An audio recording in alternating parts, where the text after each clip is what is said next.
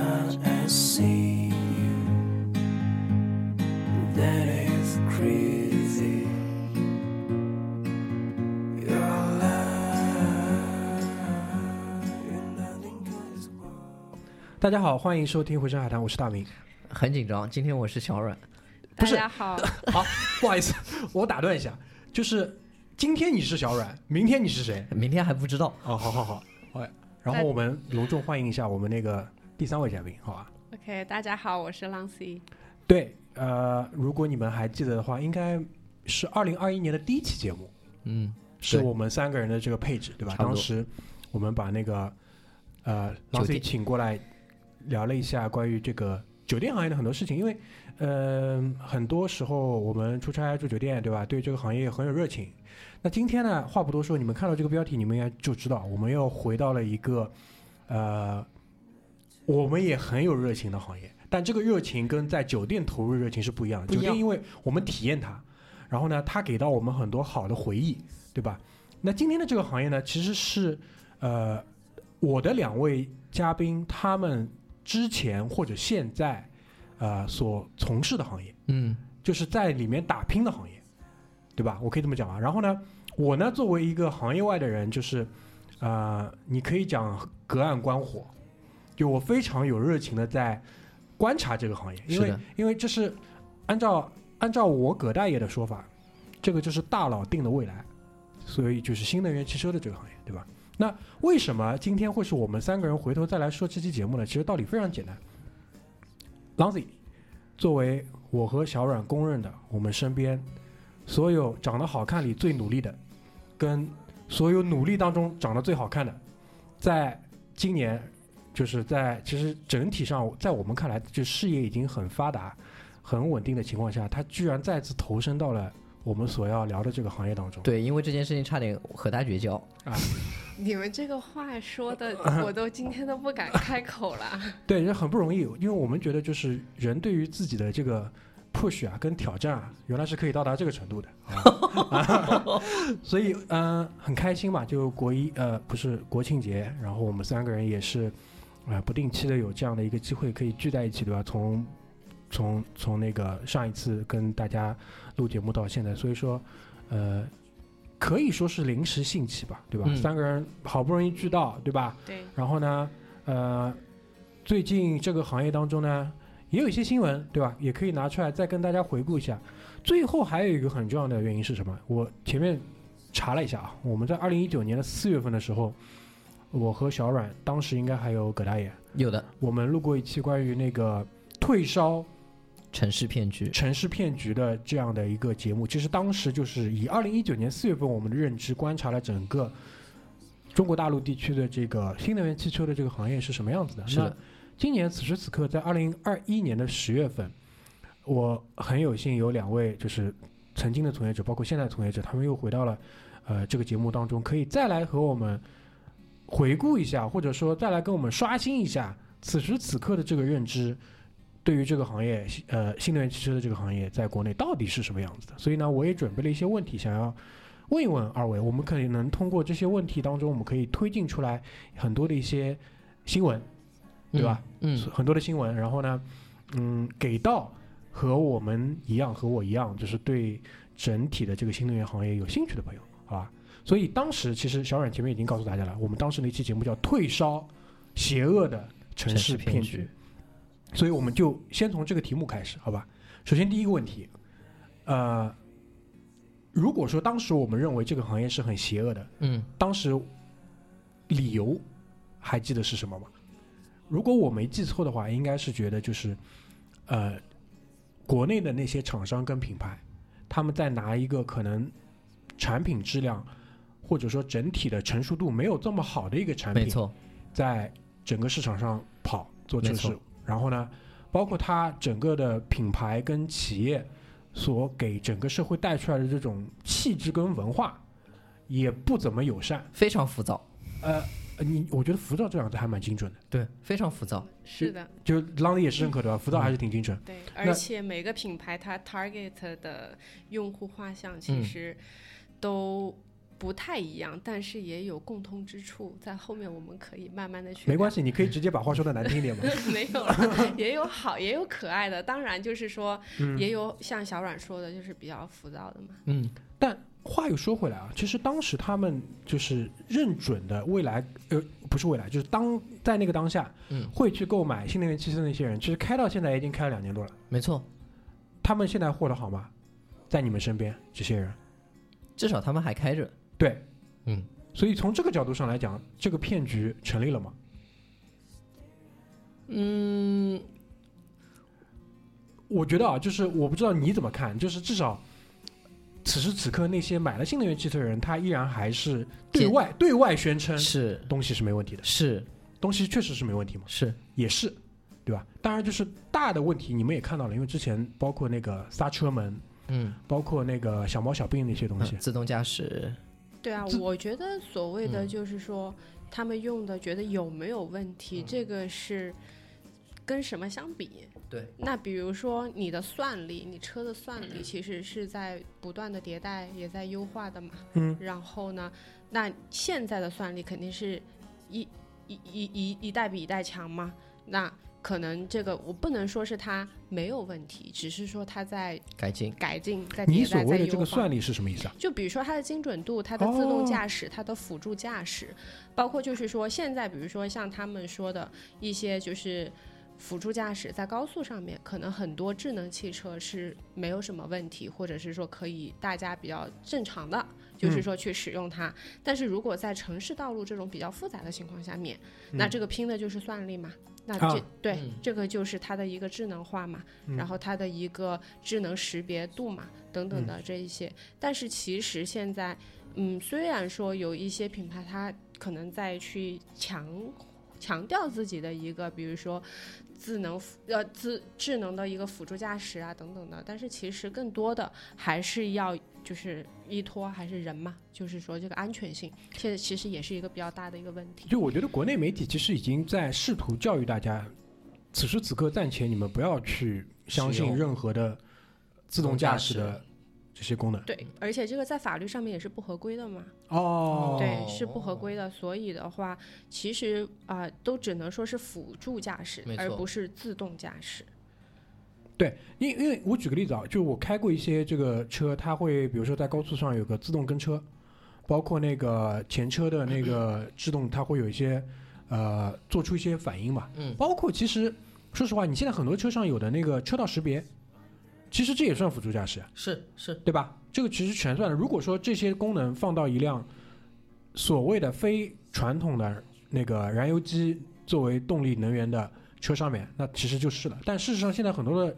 那个内燃机的车上依然还是有这些功能，是的，这些算力其实有在有在升级。嗯哼，有的呀，比如有的说像在奔驰嘛，他嗯们也是自己在推他们的一个人机交互嘛，嗯，那也是有。当然，就是说它也不是说完全的，就是说像智能汽车的那样，但是他们现在也在逐步的去迭代优化自己的那个人机交互。但是，比如说像一些新势力造车的一些新能源汽车。其实真正使用到所谓辅助驾驶的，其实并没有那么多，还是很多就是他去强调他自己的一些功能，其实就是一个在静态的一个人机交互的一个这个功能上我有。两个问题啊。嗯，第一个，奔驰人机交互是不是叫奔奔？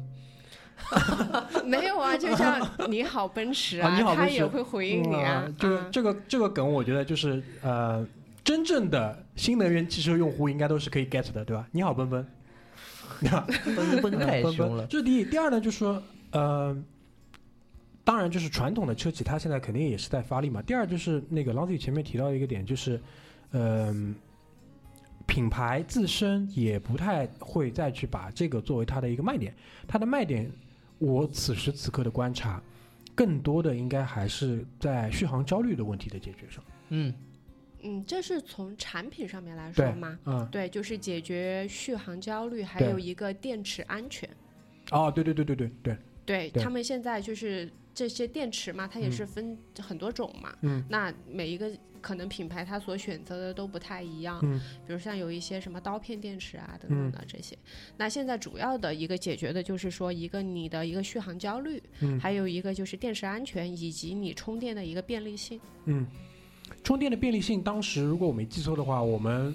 呃，至少在我的观察范围里面，就呃，未来汽车是把这一点作为它的一个呃比较大的一个卖点在推。比如说什么，我们有呃用燃油车送着电池过来帮你换，啊、柴油，柴油车开着开着你的电池过来帮你换电，就地这球个。地球母亲更安 全了，更健康了。呃，啊不，我我的点在于说，这个服务现在还有吗？有啊，而且这个服务现在很多企业都还会去 copy 这个模式。所以这个模式变成这个行业的标配了吗对，？那那是一个成功案例分享，其实哦，所以这个模式现在已经成为了标配了嘛？就是 就至少是，虽然我不能说它是一个非常，就是一个聪明的、最优的一种但方式，但如果你连这个都没有的话，可能这个大家就对于你你不算嘛，嗯对呀、嗯嗯然后那这个至至少可能这算是你在这个行业当中，就像你说的一个基础配置，得有。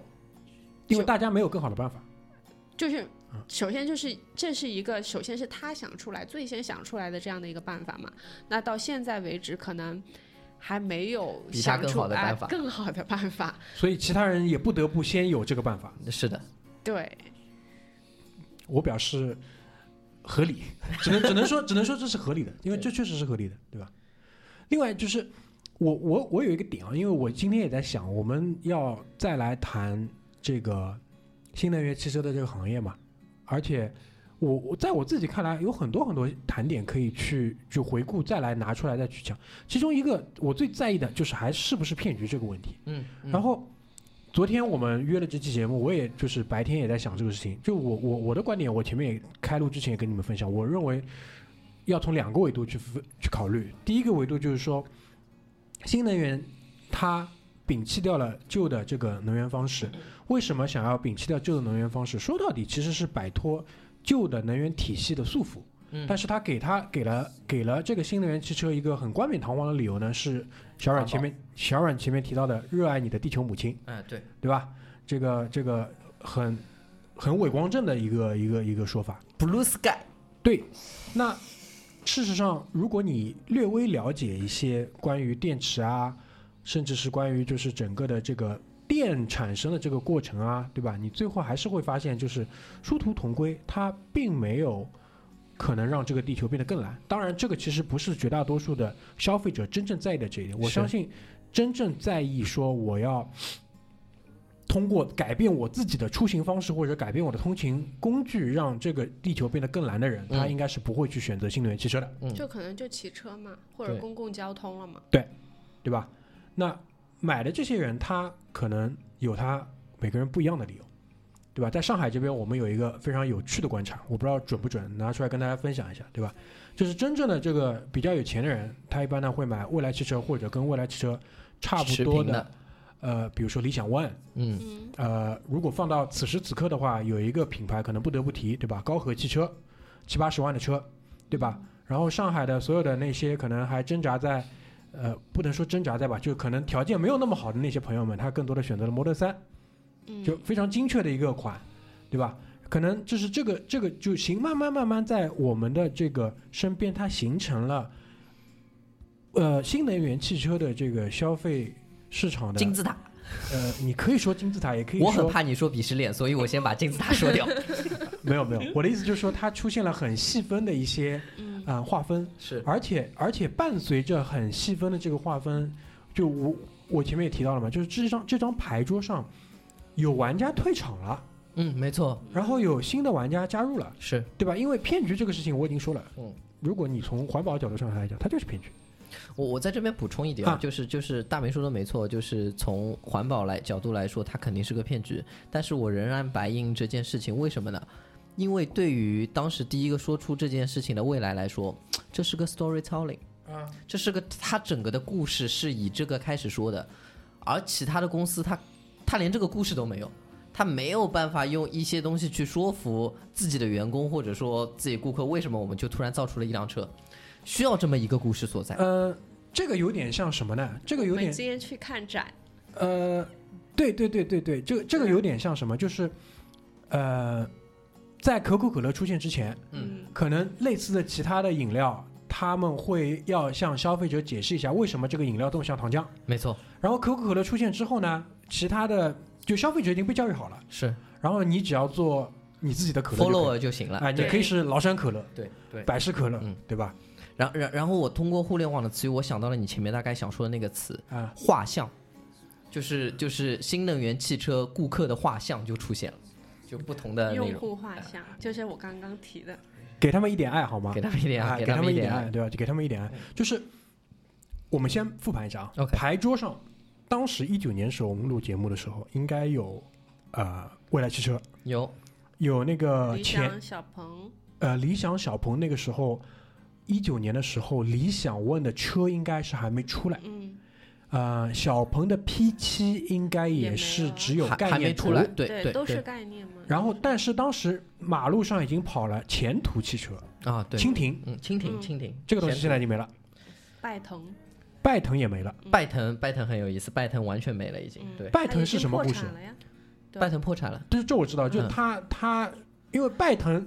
不管怎么样，前途汽车那个蜻蜓的那个假跑车，我还是在是的，拜腾是唯一一个我连车都没看到过的。他的 PPT 你看到过吗？ P P，我去看过那辆模型车，因为上海在南京西路就还挺好的一个地段，啊，就是那个呃星巴克的对面是有一家他们的他们的所谓的旗舰店的啊。我进去看过，因为我特意想看一下那辆车，然后其实是是个模型，就你门是拉不开的，进不去的。整辆车很轻，就是你可以抬起来就走的那种。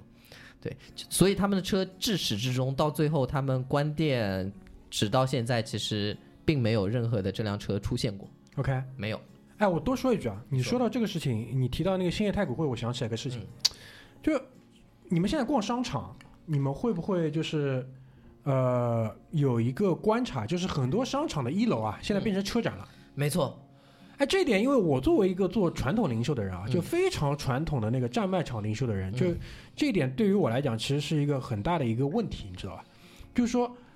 所有的零售品牌其实还是讲究一个这种，动线呃，你可以讲扎堆也好，嗯或者是品牌互相之间就是聚集效应是，啊，聚集效应这个词可能说起来更加大家可以明白一点。嗯，因为很多商场现在一楼各种各样的原因，他把那个商场因为为了为了他的那个呃生存，嗯，他的这个租金他也不可能给你搞得很低，对吧？嗯那这些企业是很好的接盘侠，没错，就这些车企，我说的这些新能源车企，包括传统车企，奔驰、奔驰 E。整条新的线，嗯，奔驰 E 是比较早的那几个，至少 BBA 当中是最早的在商场里面去铺展厅的，定没错价，对吧？嗯，那他们把那个传统零售退出，特别是 Inditex，就是 Zara 的那些牌子，从疫情之后，Zara 的所有的年轻慢品牌，慢的淡出之后，嗯，对，Zara- 因为 Zara 的所有年轻品牌，什么波士卡啊、破万贝啊，他们走了之后，让空出出来来的那了很多些位置，空间，对，包括很多餐饮死掉之后，就是这些新能源接了牌，没错，所以他帮商场把整个租金顶在了一个相对商场满意的这个环节。嗯，但与此同时呢，你这些店搞在那边，你又没有办法带来就是很好的客流，你顺便把传统零售就把我们的那个生存环节也搞完了，搞完啊，了，是的，是的，对吧？就你像你会看到，就是你去判断一个商场行不行，嗯，你去看它一楼的车店企铺有多少车企？车企多不多。是，如果当然也要具体问题具体分析。我举个例子，因为有些商场它足够大，嗯，所以它可能在某一个区域是全部的重奢。我举个例子，比如说，呃，杭州的那个印象城，啊，是叫印象城吗？杭州的那个银呃银泰对吗？你不是想银说泰，的？不是银哦泰，杭州的那个就是杭州有苹果店的那个，不是西湖苹果店，另外一家苹果店的那个商场，它整个一楼就有很多的重奢，然后它有万象城西西万象印万象万象城万 Mixi 城 Mixi 嗯嗯 Maxi，对它留了一些角落给到新能源汽车，这就没问题，对吧？但有一些商场的一楼就完全变成了车展。我要骂了，环球港， 我要骂出来 呃，了。哎还有那个，比如说上海上海地区，大家可能会比较熟啊，嗯比如说那个，呃，那个那个五角场的那个合生汇。啊，当然，对，当然，因为合生汇最近在做调整，嗯马你们马上会看到一些新的东西，对吧？所以就是搞得就是大家都活得不是很好。那说回说回我们前面这个话题，就是说，嗯，牌桌上当时还有法拉第未来，活过来了，哎，活过来了。法拉第未来活过来了。哎，你不要，其实你们也不用搞得这么惊讶。未来汽车如果没有拿到安徽的那笔钱，啊他也挺难的，但人家也活过来了。而且对对而且对关键对对，因为因为呃，为什么要老是把未来 Q 出来？如果现在从行业内部数据来这讲，是一个标杆，他现在是不是第一名？没错，嗯，他是应该是第一名啊。至少是第一集团。它是 Tier One 的，对，它是 Tier One 的，但是哦，应该这样讲，呃，我们可能要综合来讲，嗯，我觉得你要从不同的角度去审视。嗯，就比如说，如果说是你从一个品牌的一个价值上面来说，它是它第一确实是第一名，嗯它啊把它的品牌价值做上去了，名，嗯它现在嗯是第一梯队的。没错，嗯那但是如果说你从一个传统的一个造车的一个角度，你去看它，车那它可能未必有理想问啊好，对它未必就是说产品，或者是说从企业的一个通过传统造车的这一个盈利模式去，就是说去评判这个企业的话，它未必是成功的。所以这就是刚才你在说这个的时候，我想说一句，就是说你怎么去判定这个企业它好还是不好？我认同老师说的，我这边只是想补充一嗯点，就是，但是又从去掉车的角度，就是所谓的和顾客的 engagement 的互动各方面角度，它就是标杆。嗯前面说的这种什么 case，包括中秋节我打开我朋友圈，每个造车集团品牌都在搞他们车友的会嗯车友会互动，是它在这一块它至少就是标杆，所以我觉得它是第一梯队，它创造了一些这个行业本身没有的东西。对，但是这个是让我真的很抱歉，我听到这些东西，我觉得很抱歉。对，这是我在一个就是做过酒店行业，然后啊再到这个行业当中，其实我是觉得自己是比较 struggle 的。为什么？就是因为如果说是做用户关系或者用户型企业，嗯那他们如果说是跟酒店行业去比，嗯那他们真的什么都不是。嗯然后，如果说是你说造车，那如果说是去跟传统的一些造车的比，它的技术，嗯或者是说它真的是通过造车来使令整个企业然后盈利，其实它也不是。其实，如果说是你从一个单纯资本的一个层面或者品牌的层面，它是它确实是让它的投资人有获益，嗯，然后呢，它的品牌价值确实是上去了，嗯，那从这个维度你去评判它是高手，嗯，玩资本的高手。但是如果说是我们从就是说老老实实的、实实在在造车来说，那它，对吧？我就持保留的态度。我听出来了，都是同行的衬托，哎，对对，差不多就操这意思。就是都是同行的衬托嘛。那我要修正一下我的问题，因为我当时其实我你因为如果你们平时就比较了解我，你也就会知道我老讲的第一第一肯定是 sales volume，就是嗯它销量是不是第一。我后来想一想，它肯定不是。不是啊，五因菱为宏光啊对对，always 啊 Y 没 Y 错 D 没 S，错，没错，但但是，就是呃我我还想再纠结一下他啊，因为我对他有很多这种执念。嗯，他肯定不是第一，这我想明白了。嗯，但他在同价位中是不是第一？销售也不一定啊。嗯也不一定。OK，嗯，他是是这样的，嗯他那个价位和他比的不多，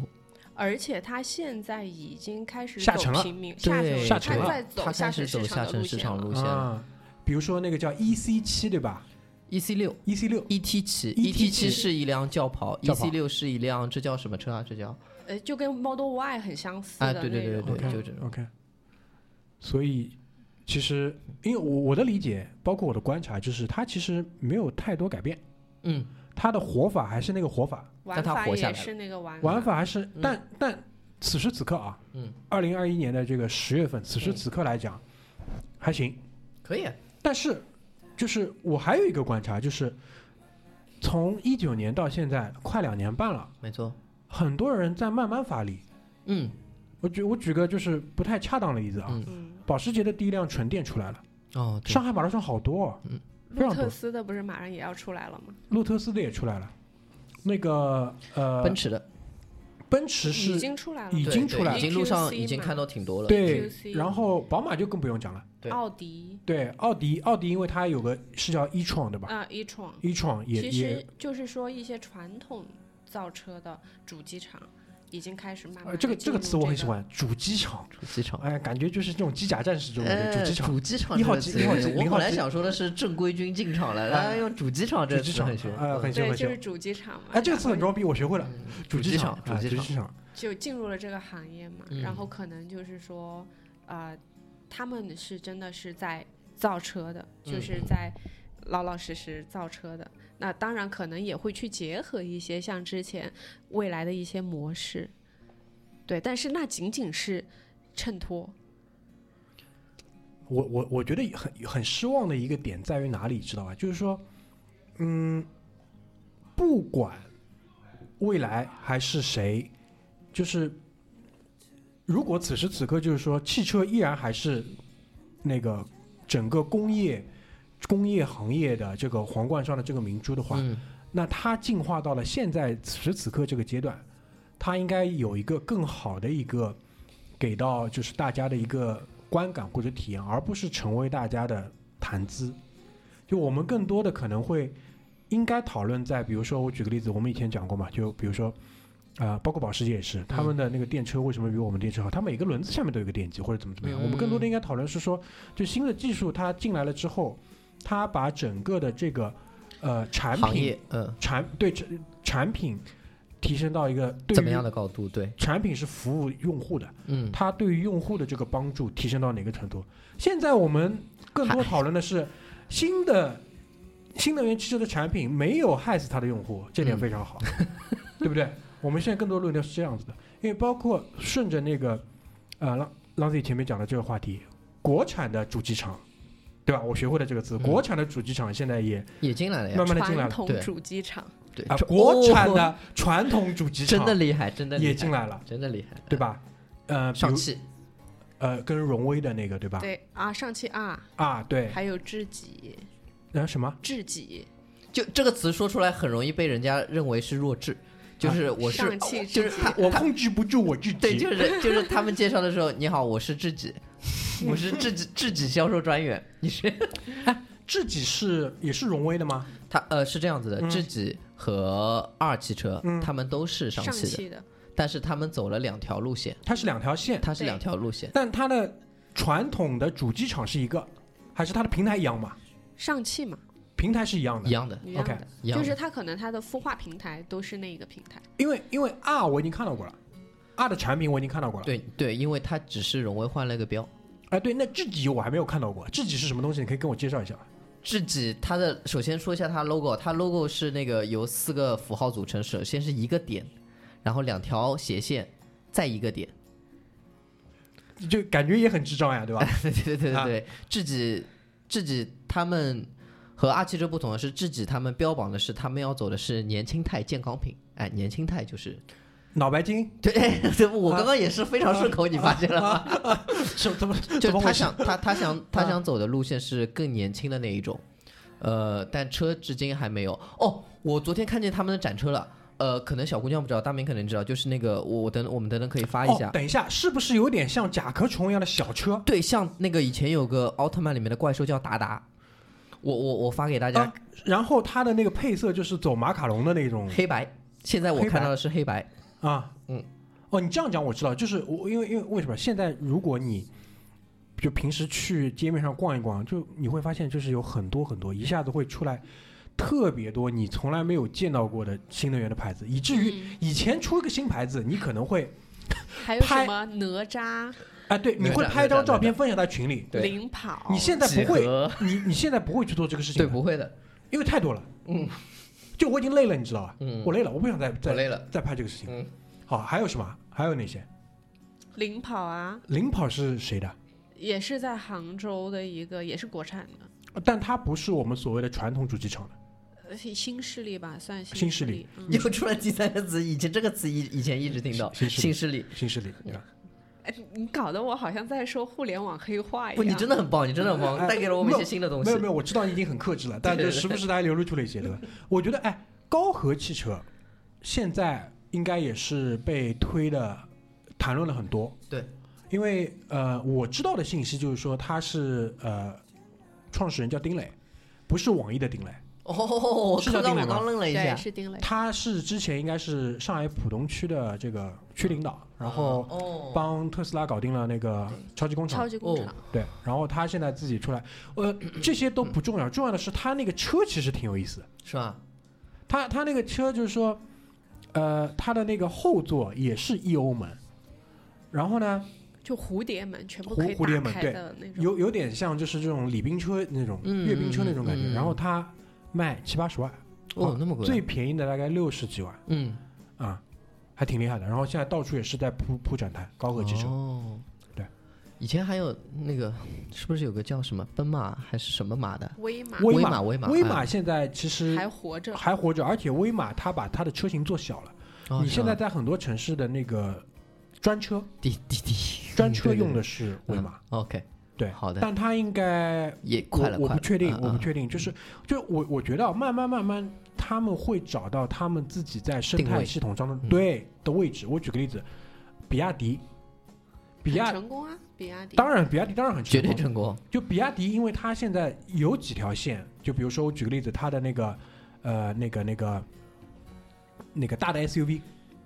呃叫什么唐宋哦唐唐宋元明清，反正就是啊我知道，我知道，唐和宋都有，对对对，宋宋比是较大嗯 SUV，唐是一款 MPV 小的 MPV 然后元是紧凑型唐也的有 SUV， SUV 啊，对，唐也有对 SUV 了新的，然后它在跟 T 滴滴做了比较深入的合作，你们在有些城市应该是可以看到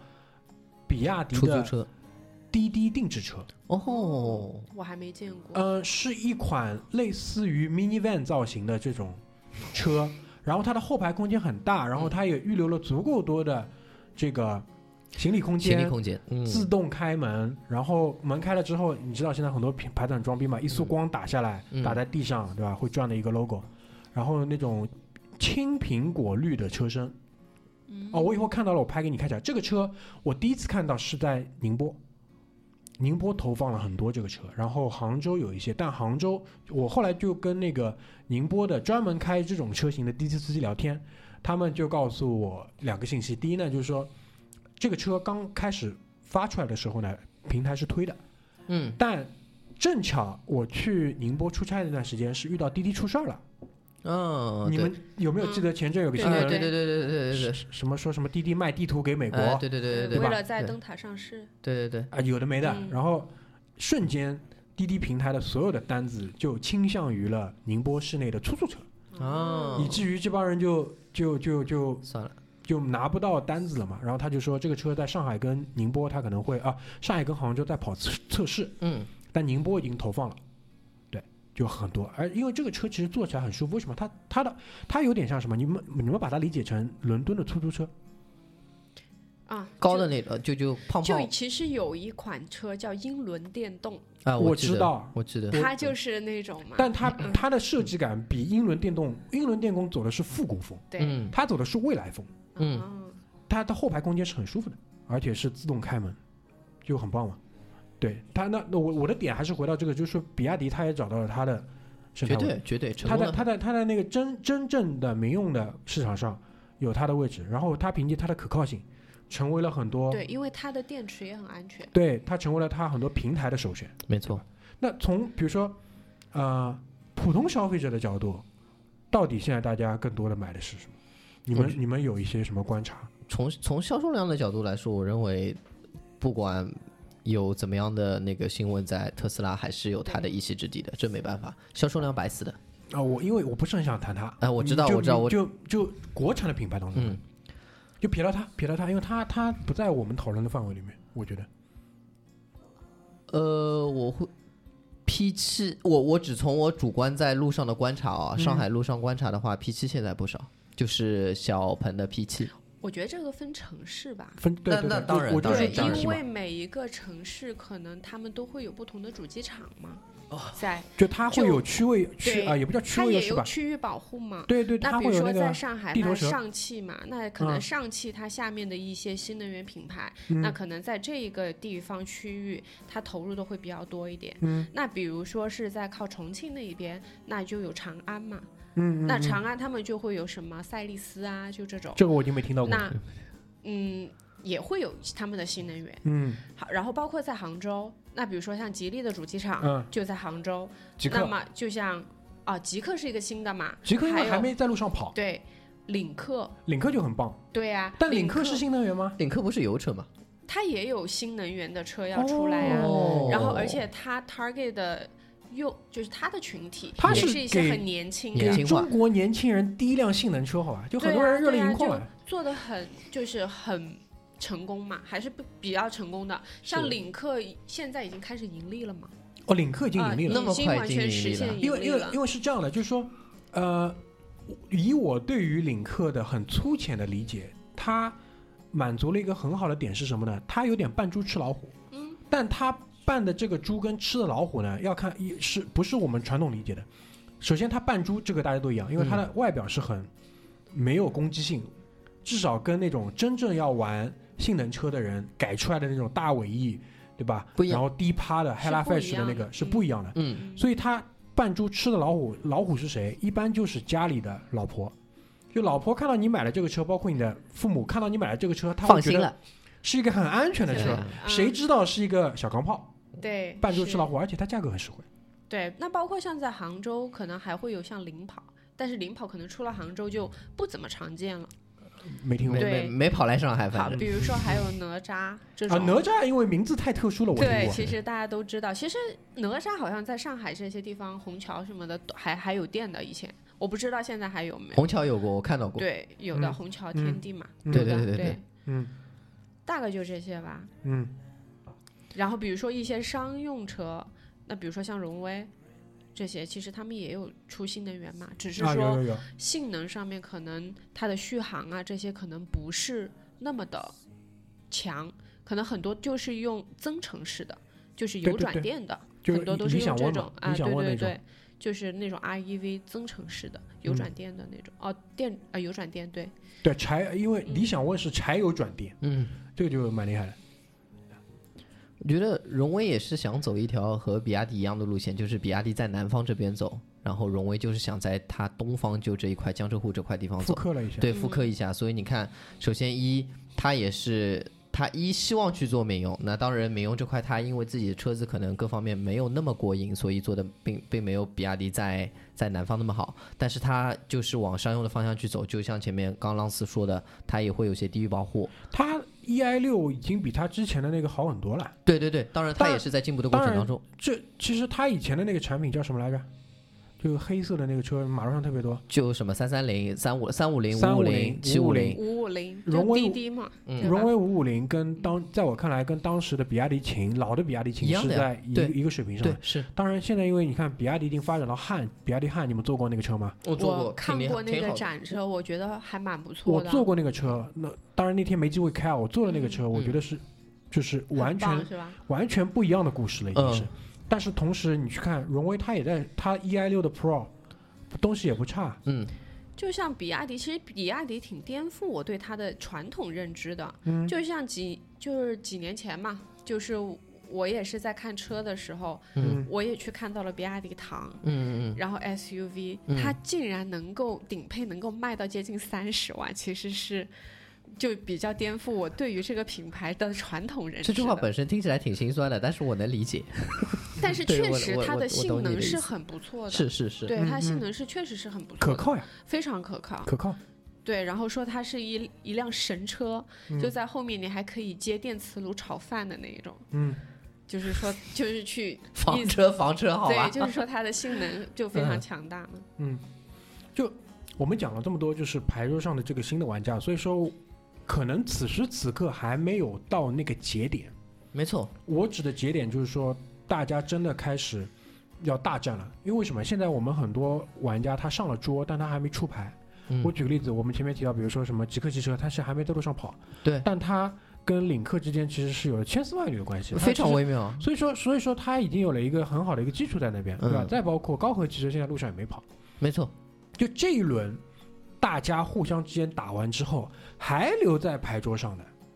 其实就在我看来，就差不多进阶到一个新的新的一个层面上了历史告诉我们只会留下来三家，啊历史是《三国演义啊！》， 一样的一样的故事啊。哦，原来你是这仔细样吗你？仔细想想，是不是一样的故事？现在还在混乱的那个阶段，对吧啊其？实黄金党还在起义的阶段，其实大家都说嘛，二亮零亮二子，零你在说什 么？啊对，二零二零嗯年嘛，才元是年元对年嗯新能源汽车这个行业的一个元年嘛，就也就是才刚刚开始。嗯，是的，嗯、正规军在试水，对，然后新能源有些在发力，有些马上就要发力，确实，确实，确实是一个就群群英荟萃的时候，对吧？嗯、从就国国家的角度上来讲，因为我们在传统的汽车工业的这个较量当中，其实是不占优势的。那从嗯国家层面上来讲，弯道超车这个词又要来了，对吧？那这是一方面。嗯第二呢，就是说我们确实还有碳中和的那个问题，那它也是，因为我不是很确定啊，因为这个嗯东西应该还是跟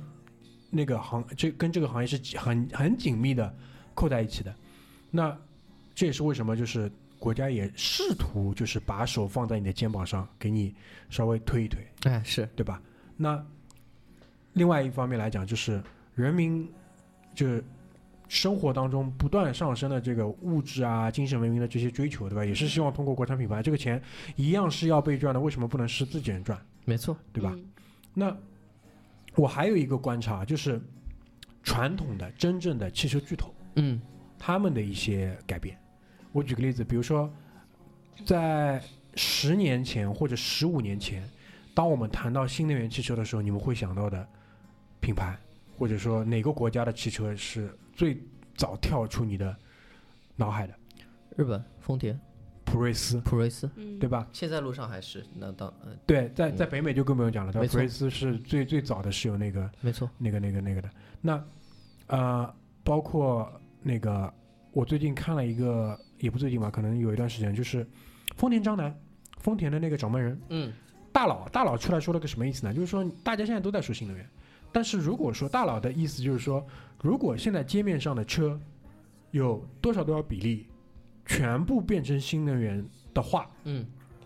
那背后需要给这个比例的所有的这些车供能的话，嗯，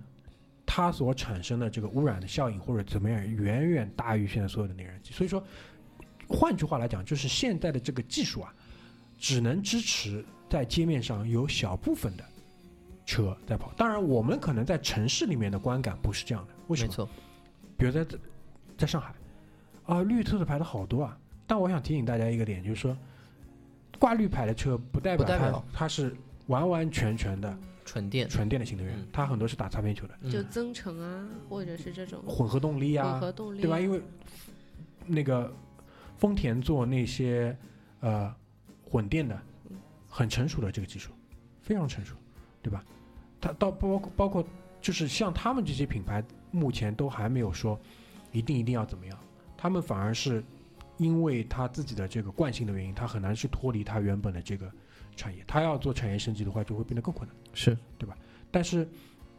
呃，也会有一些人就是呃步子迈的比较大的，对吧？我听说法拉利现在也准备要做第一款纯电了，是啊，哎，忍不住了呀，就这就这么行了。还有一个很关键的一个点就是说，我举个例子啊，以前就是有有有一个笑话嘛，就恩佐恩佐法拉利讲，空气动力学都是给造不出强大发动机的那些品牌用的。好，那他当时的底气就是说我有绝对速度，嗯没错，我有绝对的那个马发力。动机，嗯那现在问题是电车已经在这个事情上把你干掉了。嗯，零百加速，干嘛干嘛。那如果你还是，如果还是拿法拉利来举例子，你是追求速度、追求胜利的这么一个品牌来讲，那你就是要向新技术去低头了。嗯，是是这个是这个是比较怎么说呢？没有办法的办法，对吧？大佬选择了这条路，就是所有的东西就要随之随之去改变。那作为就是啊、我们自己的品牌，前面其实我也谈到了，就是我觉得很遗憾的一个点就是，嗯、我们对它的预期也好，玩的玩的不高级，对，玩的不高级。所以我有个问题想问一下朗桑，因为你你你离你上一次离开了这个行业，到你这次重新回归这个行业当中隔了多久啊？一年多吧，一年两多，年，两年不到。嗯，两年不到。这两年之后，你重新踏入这个行业的时候，你你从你的角度上来讲，就哪些东西变了？或者是我我这样问吧，就是说哪些东西你觉得变好了？呃，就我觉得中可能是嗯我比较认同的，就是说一些我刚才提到的主机厂。就嗯本身传嗯统的一些主机厂，他们在进入这个行业，然后嗯他们是真的是在认认真真的去做一些产品的研发、嗯性能的升级等等的这一切，我觉得是很用心的。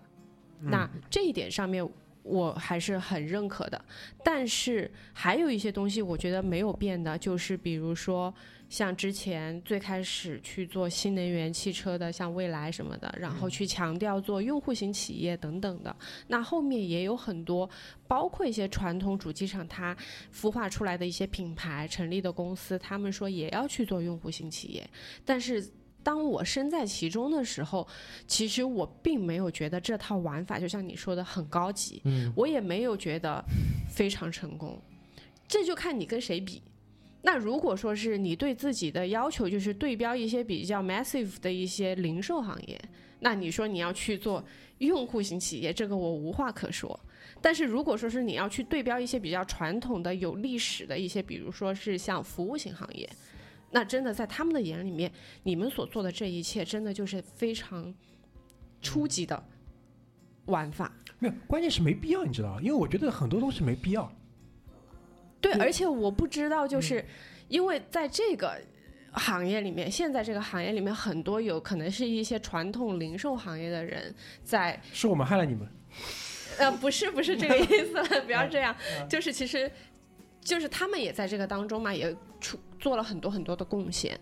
但是我作为一个曾经服务行业的人和零售行业的人，我但实话实说啦，就是对于用户和服务、这两个词的认知以及它的边界划分还是有不一样的地方，呃，因为你一下子把这个话题带到了一个比较，高度。一个是高度，二来呢就是行业的深度的问题。我想就有必要跟大家、跟所有的听众做个解释啊。呃，老师前面提到了一个点，就是现在很多的新能源的车企，它在做一些用户跟顾客体验的时候，会有一些很矫情、很扭捏的东西。我举个例子，比如说在未来的这个汽车的那个展厅当中，它会很强调他们的咖啡文化，或者说他们会很强调他们的一些车友活动。嗯，这些有的没的，对吧？当然，他也他可能有他的一方面的考虑，他想就是把自己的这个格调啊，塑造成某种某种的样子，对吧？以示区分，显得我很酷。那你说到这个点的时候，其实啊我就有一些东西我还蛮想去说的，啊也去表达一下我啊自己对于这个的认知，啊就是包括我现在在这个行业当中为品牌去做。用户旅程的规划以及它的用户触点的一些设计的时候，其实我自己心里面我是会有很多问号的，嗯就是说，包括我我就有一个问题，我们的用户是谁？嗯那他们到底是一个什么样的群体？嗯他们的爱好到底是什么？嗯你们真的知道吗？你有把你的这个用户的基盘拿出来做一个很全面、很准确的分析吗？嗯并没有，是你强加在用户的身上，是你需要咖啡。你需要高尔夫，你需要一些愉悦的生活方式，但是可能真正买你的这个汽车的人、品牌的人，可能他就是一个很接地气的一个人，他不需要这些东西。比如说喜欢去洗脚，我喜欢大澡堂子， 对吧？我喜欢斗地主，凯迪拉克用户对呀 target 应该挺挺挺清对楚呀、的，对呀、对呀、就是这样的呀。所以我就，那我当时我就问了一个这个问题：我们的你的一个用户分析到底是什么样的？你有没有你的数据支持？然后这些所谓的互联网的。什么智能互联网品牌的这些，就是说自己是互联网公司，对吧？智能科技公司的这些，他们没有一套可以去支撑给到这个大数据能够拿出来的一个系统，去真的精确的、精准的分析出自己的用户到底是谁。嗯，我觉得啊，你说到这里一下点醒我了，什么意思呢？就是说，即使有，也不能去做，因为结果可能会让这个故事讲不下去。嗯我也想说，这是个讲故事的一个一就个过你程，这个不能有，不是，当然，嗯但是我觉得不是说这个是你内部你自己得明白。啊，对对，你还是得有，对但呀、你可以不往外得讲。嗯有，但是你不要往外面讲，但是你可以比较有技巧的去投其所好。我我我我同意这一点啊。那我我我觉得这不是跟呃浪斯说的这个是显性的东西，隐性的东西是什么呢？可能这个问题我也要问浪斯，可能需要浪斯来帮我验证一下，就是是不是因为在这些行业里面的人没变，所以他们做事的方式、思维、考虑的方式没有变。那我觉得你说到了点上。没有 没有，你们你们讲的太隐晦了，这个这个就是一般听众是听不懂的。我稍微解释一下，这是一个惯性问题，嗯惯性问题，嗯当然也是跟呃浪斯前面讲的，因为这个行业其实还是算一个新行业的。那是当然当然，呃，浪斯前面提到了传统的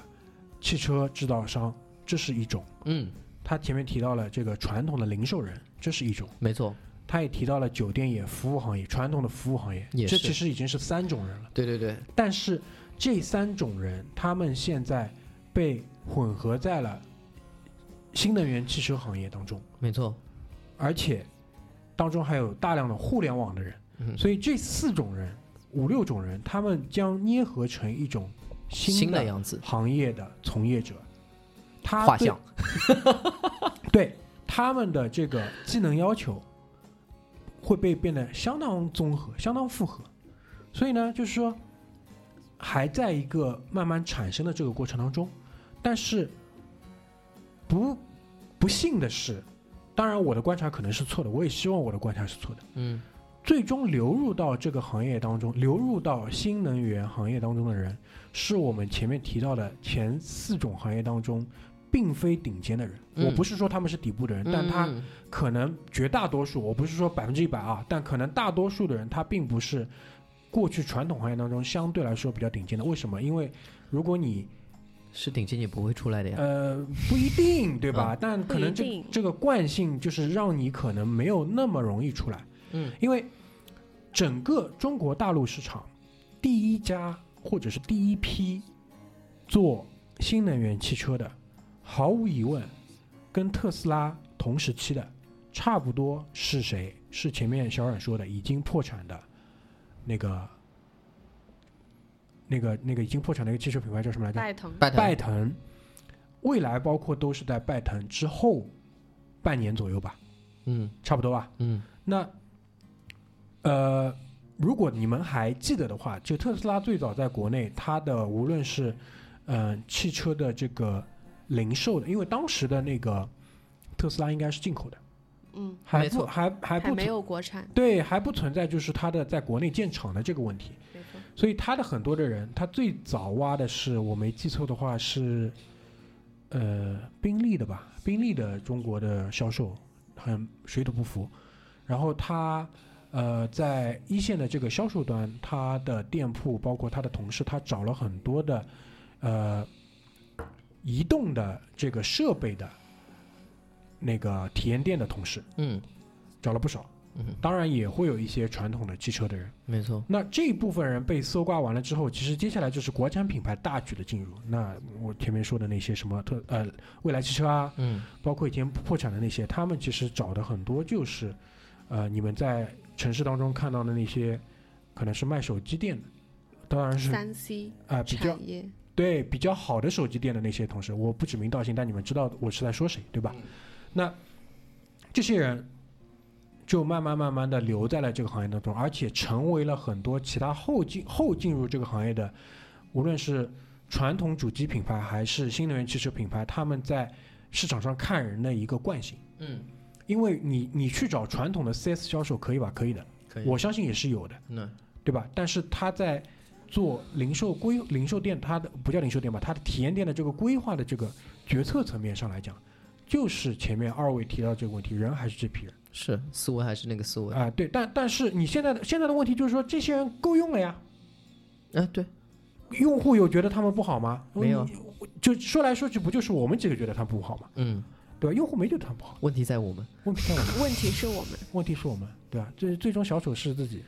就就这个感觉。 呃，但是我还是这个点，就是说，因为现在还没发展到这个阶段。嗯嗯，这些人嗯没被淘汰掉。没错，就当发展到一定阶段的时候，对吧？呃，是我我来描述一下这个一定阶段是什么样子的，就是说大家的车肯定都已经很好了，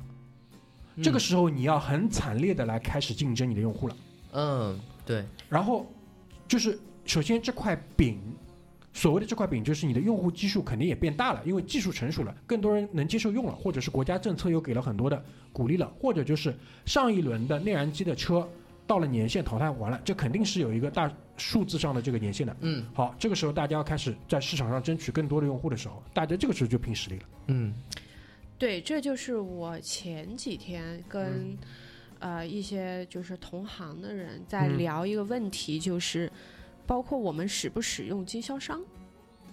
就是说，你说的是传统汽车经销商吗？对，啊、嗯就是说这种模式，华晨宝马就类是似这种。嗯随便，就是嗯你可以开你的体验店，但是可以以合作的形式。然后我也有经销商的一个渠道，我去管理我的经销商，他们去开这个体验店，一样的。在这个初期可能是不太适合的，但是在后面，我觉得这是会成为一个方向，可能还是一个最终的一个宿命。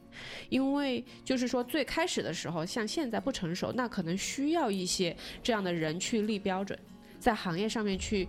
立。就是说，去输出它的一个标准是什么样的。但是如果说是在你的整个的运营、你的管理等等的这一切非常成熟的情况下面，那你从一个成本的一个角度去看，或者是说一个效率的角度去看，那你使用经销商其实是非常好的。呃，我说一下我的理解啊，嗯，为什么无论是蔚来汽车、高和汽车、谁谁谁汽车，它一开始需要这样的店，因为它要解决的一个核心问题就是大家不相信新能源汽车，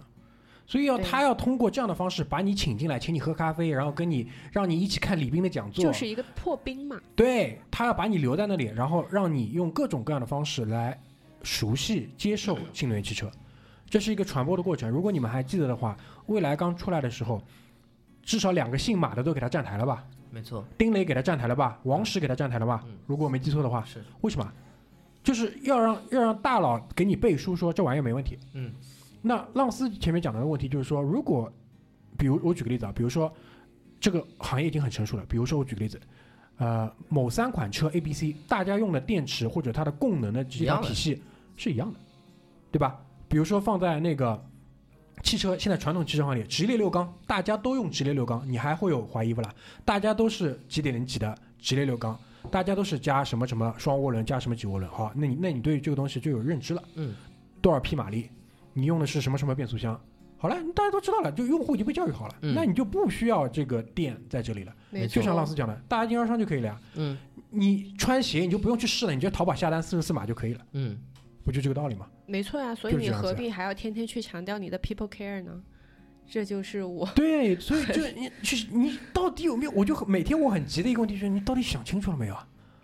到底想清楚了在干嘛啊、就搞得，因为我的点还是我前面说了，把我的商场搞得乌烟瘴气，你知道吧？把商场搞成车展了。对，其实我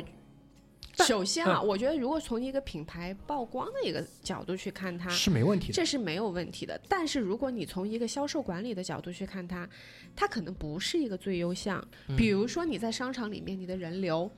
那可能有很多是无效人流，可能你要花很多很多的人力成本和物力成本，你去筛选你的一个线索来源，可能至少是三到四次的。我接着你的话说下去，我说一个接地气的，你们在商场里的这些新能源品牌的店铺里面看到过有客人吗？除了特斯拉以外，啊，挺精准的，去掉的挺那精准的我。我说的不是一时一地啊，嗯因为我作为一个我的工作就是不停的在各大城市的商场里去看店吗？去看店，或者去新的商场看位置，嗯绝大多数的时候是没有人的。嗯，没错。好，那回到 Lancy 刚才讲的这个点，或者我前面提到这个点，你要让你的用户去熟悉你的车。其实我现在觉得很多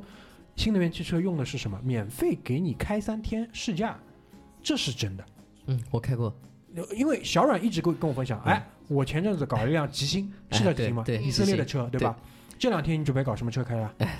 这这两天啊，啊，不是最近，最近最最近之后可能会去试一下，就极客之后，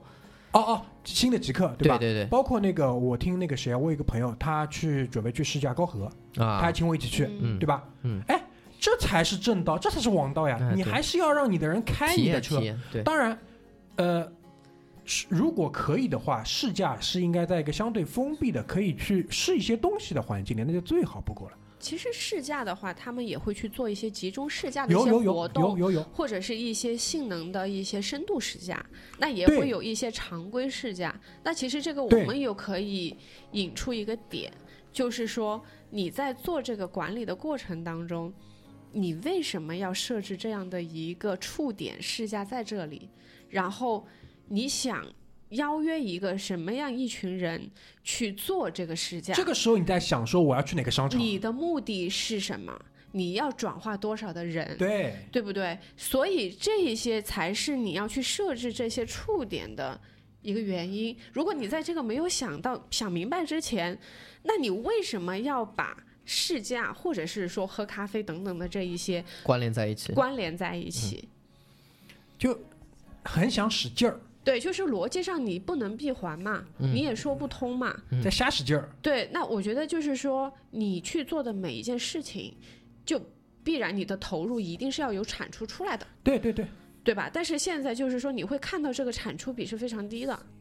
而且就是连可能有时候自己都无法去 说服自己，因为就是为什么要对做这件事情。因为所有的这些品牌，他们在商场里拿的位置，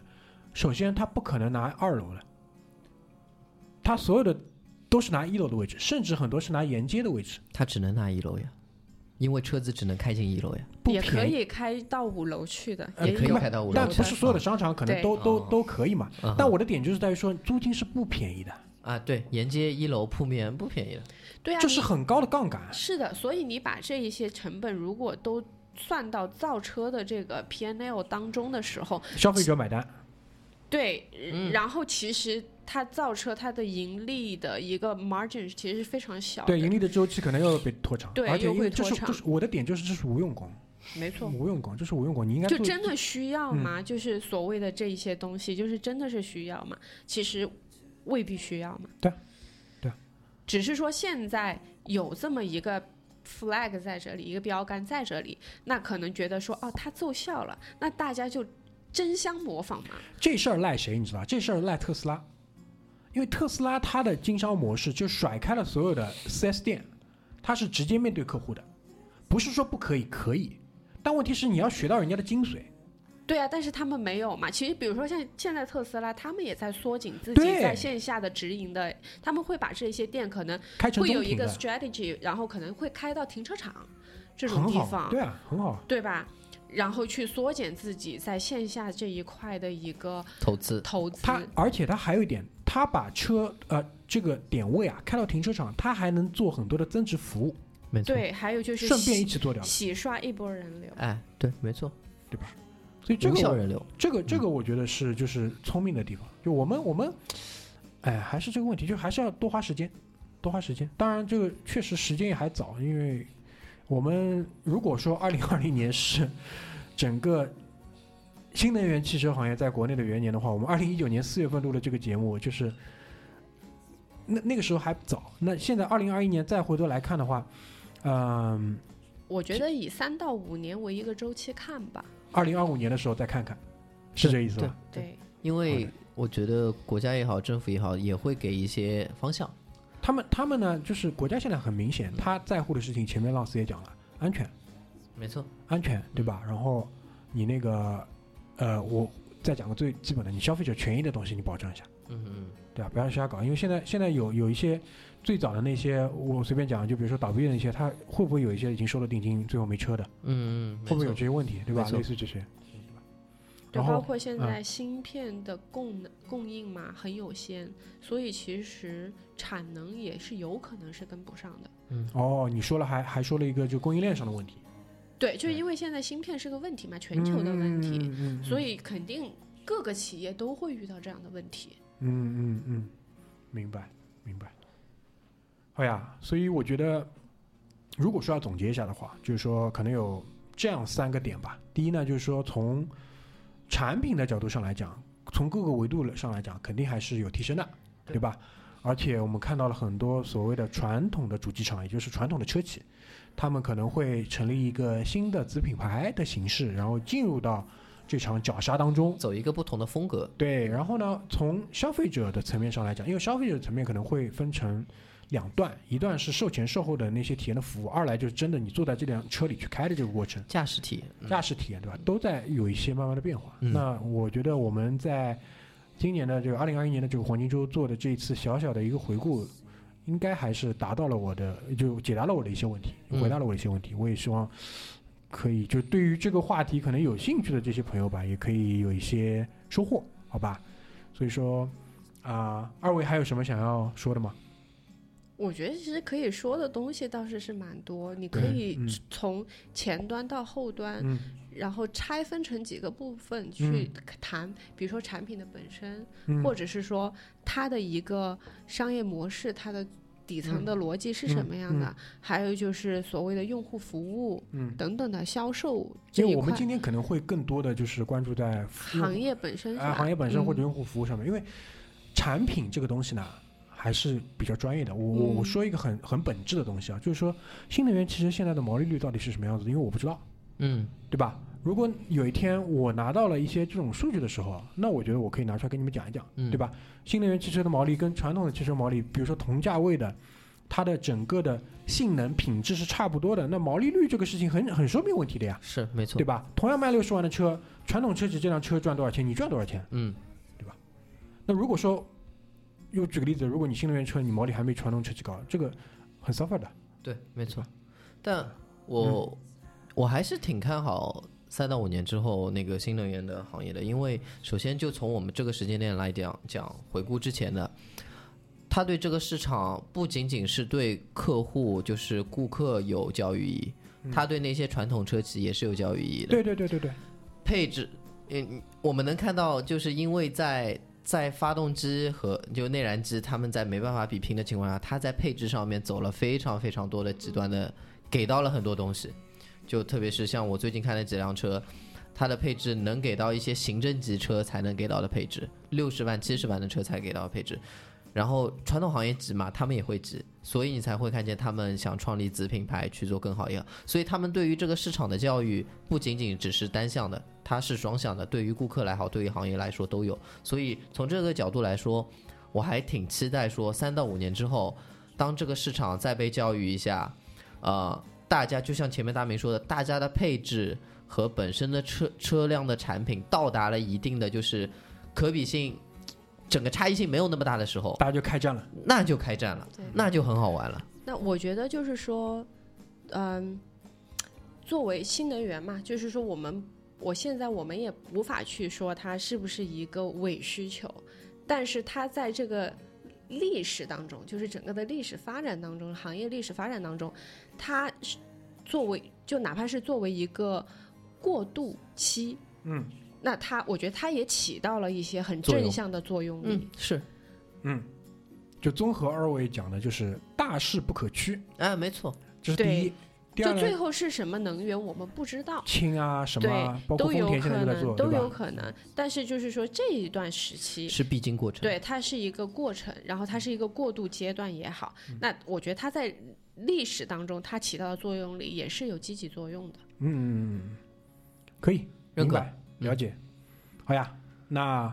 咱们今天这期就很愉快的聊到这边，好吧？然后也祝各位听众国庆节快乐，好吧？这期会在这个今天晚上就直接上线，然后哦，那么凶啊！那肯定啊，对吧好？快这啊个哦，对，是明天周真好，真好。就十十一嘛，黄金周嘛，对吧？我们也上更新一期节目，然后，嗯、关于这个话题吧，如果大家有什么想要跟我们分享、跟我们讨论的，也可以欢迎啊、在我们的那个微信公众号上跟我们取得联系，好吧？然后最后还是愿大家这个假期愉快，好吧？谢谢大家，拜拜。拜拜。谢谢大家，拜拜。 see you. That is crazy.